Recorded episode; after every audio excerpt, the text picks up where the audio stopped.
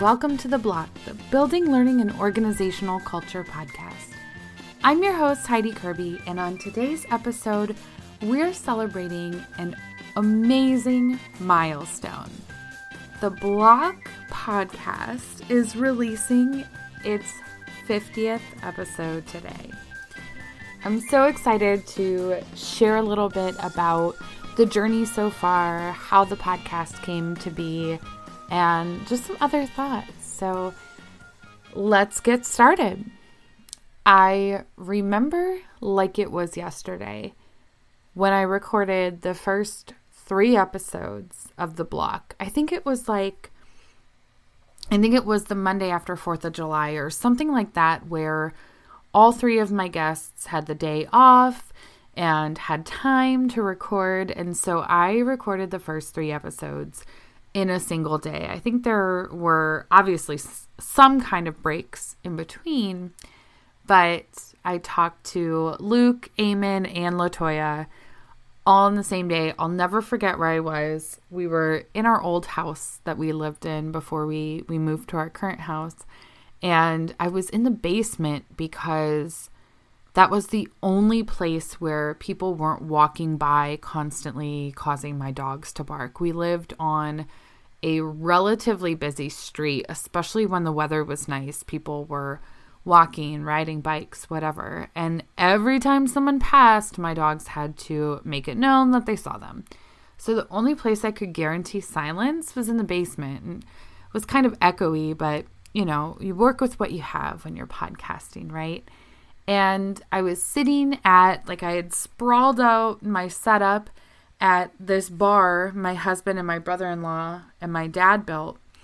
And, you know, I just sat there, I recorded all three episodes, and I remember walking up the stairs and being like, that was one of the most fun experiences I have ever had. the it was exhilarating. It really was like it was a rush. You're you're nervous because this is the first time you're creating content in this way and you're interacting with people that you know, but you know, Luke Hobson and I had only talked a few times, so we weren't super close friends or anything like that. So you're a little bit nervous that, you know, it'll come across natural and that the conversation will be good and but just like back in my drama days, my theater days in middle school and high school, it's like as soon as you hit record, that all that nervous, anxious energy just turns into performance and creation and art. And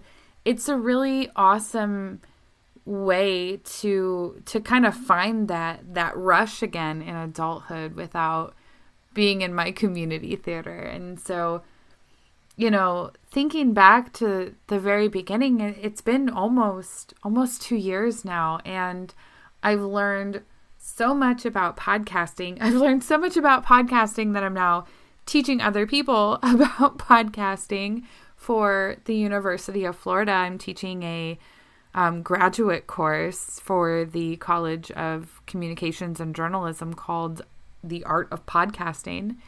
And teaching people how to create their own podcasts. And one of my students has now, Matt Gilhooly, has created a podcast from my class called the Life Shift Podcast. And it's probably going to be more popular than the block just because it's a much broader audience. And, well, not just because, it's because he's super insanely talented too, but it's already reached a wider audience, I should say, than the block because it's about, you know, pivotal moments in people's lives and telling your life story. And I'm eventually going to be a guest on it, but, you know, it's just really cool to not only have the podcast and and have the history and have the guests and meet the people that I've met because of the block, but it's also really cool to see how me learning and then teaching podcasting is helping other people to create their art as well. And so it's it's so exciting. It's such a great great thing to be a part of and a, and a great course to teach even. And I'm now starting to do more of teaching other people how to podcast for L&D and you know just really making it something that everybody can do. And it's true. Everybody can create a podcast. You can create a podcast if you're listening to this right now and you're thinking, "Wow, I've always wanted to create a podcast." Just do it. Just figure out the logistics, but you can do it so affordably. And, you know, I saw this thing from a podcast producer once that said it's not as easy as hitting record and talking to people. You know, that's that's not all a podcast is. And I was like, well, that's kind of what I did. I learned a few logistics, but by and large it was, "Hey friends, come talk to me about what we both love." And I think that is something that I've learned through teaching podcasting that really attracts people to your content is when they feel that you're genuine about it and they feel your passion behind it. And so I hope that part of the draw of the block is that I am super passionate about learning and about learning culture and learning and development, instructional design, organizational development. And I hope that that comes through with the people that I talk to and and the situations that we talk about. And I just think of, you know, some of the really great conversations that I've had over the past couple years. You know, I had Sarah Cannistra, the overnight trainer, um, host of the Overnight Trainer podcast, and brilliant, amazing career coach on my podcast. I was on her podcast. We've you know, we've grown our friendship. And one of the things she said was that, in one of the ways she made me kind of reframe my podcast was that it really is professional development, right? And that the time I spend talking to experts in the field is time that I'm learning trends and issues and, and keeping up with the research and learning new best practices that I didn't know before. And not only do I get to have that amazing experience of professional development, but then I get to turn around and share it with the world. And so it's such a great medium and such a great opportunity to just talk to people who love instructional design and learning and development and and share. And how can I forget that sharing includes um, you know, Kate Udalova from Seven Taps. The Block podcast was the first place ever where the first Seven Taps contest was announced. And since then, just watching how successful Kate and Seven Taps and the whole team at Seven Taps have been in creating software for microlearning and really creating a tool that spins up microlearning quickly and is competitive in the market and just watching her understanding of features and functionality that people want and swag and contests and how she engages with the L&D community has just been so amazing and so wonderful. And I'm so lucky that I was one of the first podcasts she was on as a founder. And you know it's it's things like that that make it so amazing. From that to you know my most recent guest will from eduflow academy where again they're doing amazing things in the l&d community by creating this phenomenal learning management system that's easy to use and has a good front end and a good back end and you know that they've given me the privilege to create cohort courses for the EduFlow Academy and to meet people from all over the world, including Will. And isn't technology so amazing in that I can record a podcast episode with Will who's over 8,000 miles away and that L&D has allowed us to create this community that is global. And so you know, through things like LinkedIn and podcasts and you know, just social media and, and learning and development communities that are out there, right? There's the Training, Learning, and Development Community, TLDC. There's the Global Learning and Development Community, GLDC. There's the Association for Talent Development, ATD. There's the Learning Guild. There's Training Industry.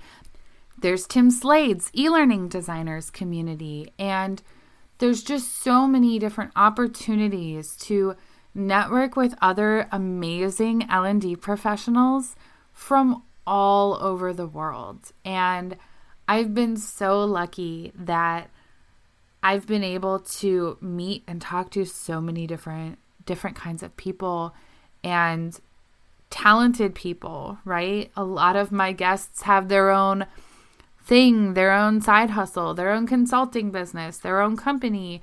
They've written books. Like Dr. Luke Hobson has now written the what I Wish I Knew Before I Became an Instructional Designer book that is so wonderful. And I'm so mad that he didn't do this like six years ago, but that's okay. Um, but seriously. And same thing with my friend Dr. Dawn DePerry with her graphic design for course creators that we talked about in one of the episodes. Wish it would have been here a long time ago, but that's okay to the just in time book that I needed The Agile Unemployment How to Be Unemployed by Sabina Sulat that we we talked about at length and and how do you go through life and manage life when you've been laid off or are otherwise unemployed. And just so many great people who are creating great things and products and services and content that I've had the wonderful opportunity of talking to over the past 50 episodes and the amount of resources that those people have shared and the time that they've shared to help others in the learning and development community.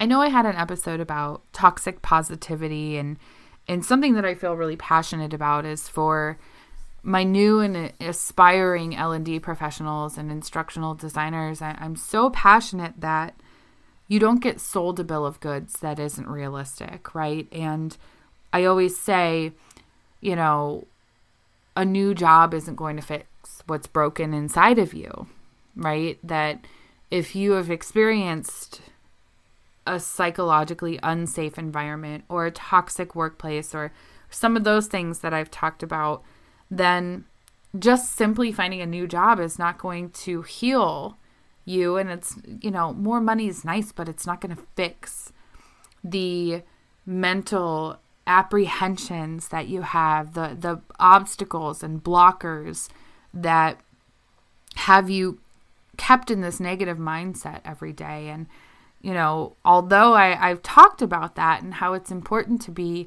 realistic about expectations, what I will say is that by and large, everyone that I've met in the learning and development community is kind and helpful.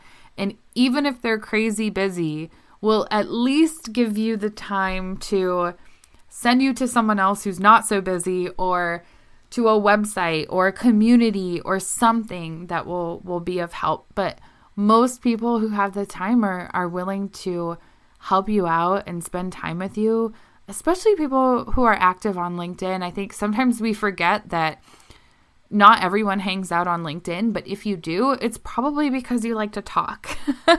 At least it is for me or like to network right? Like that's the whole point is if you're active on linkedin it's because you enjoy interacting with other people. You enjoy connecting and having those conversations. And so, you know, if you see someone active on LinkedIn, connect with them. What's the worst that happens? They're picky about connections and they say no. You know, I just I think that learning and development is it's seeing a cool time. We're we're in this post-COVID moment where learning and development is becoming mission critical in a way that it really hasn't before. And the skill sets that go along with learning and development, I feel, I'm seeing in kind of in the corporate vibe and in just the people that I talk to day to day who normally wouldn't know what learning and development is or what an instructional designer is who are becoming more familiar with the term. And I think it's because when everything happened and we were in quarantine and everything was forced to be to be virtual, a lot of people had to rethink their education strategy. You know, you had a lot of companies that were doing in-person training. And so when in-person training's happening, you know, the only people that really know about it are the people who are supposed to have the training room at the same time that it's been double booked and the people who are attending the training, right? Like that's obviously a joke and an oversimplification, but you know, moving education virtually meant rethinking a lot of things. And if you didn't want to train virtually, it meant considering the possibility of online asynchronous or cohort based or micro learning as your means of education for both your internal employees and your external customers. And so the technology was kind of forced to evolve if the company hadn't really thought about learning and development in that way before. And so I think the need for specific people who are qualified in learning and development also kind of went up as well. Um, so when people ask me, you know, is the market overly saturated in instructional design? I, I think, I think no. Um, what do I know? But I, I don't seem to think so. I, I see a lot of people getting jobs and I see a lot of jobs posted. And so I think it's a really great time to be in L&D and I know I'm really excited and I'm excited for what lies ahead, right? You know, I just announced recently that I'm starting my learning strategy and culture consulting work and working with clients who are looking to build learning programs or just strategize about a long-term curriculum or a learning and development strategy, a team strategy, who to put on the team, what kinds of needs are out there um, within the organization and within the business. You know, looking at performance and professional development and leadership development.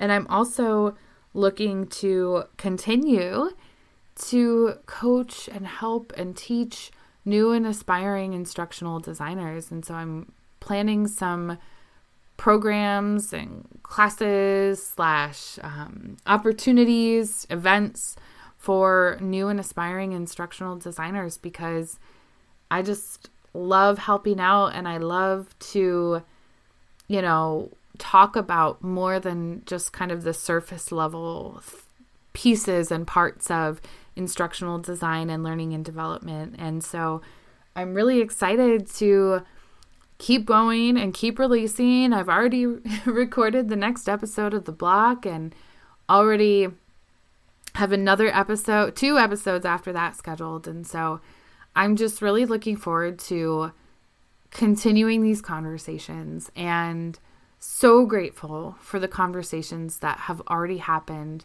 that have taught me so much and have helped me to grow and learn and embrace the idea of learning culture wherever I go. Thanks again for joining me on the block. If you enjoyed this episode, please share it with friends and review us on your favorite podcast platform. I hope you'll tune in again soon.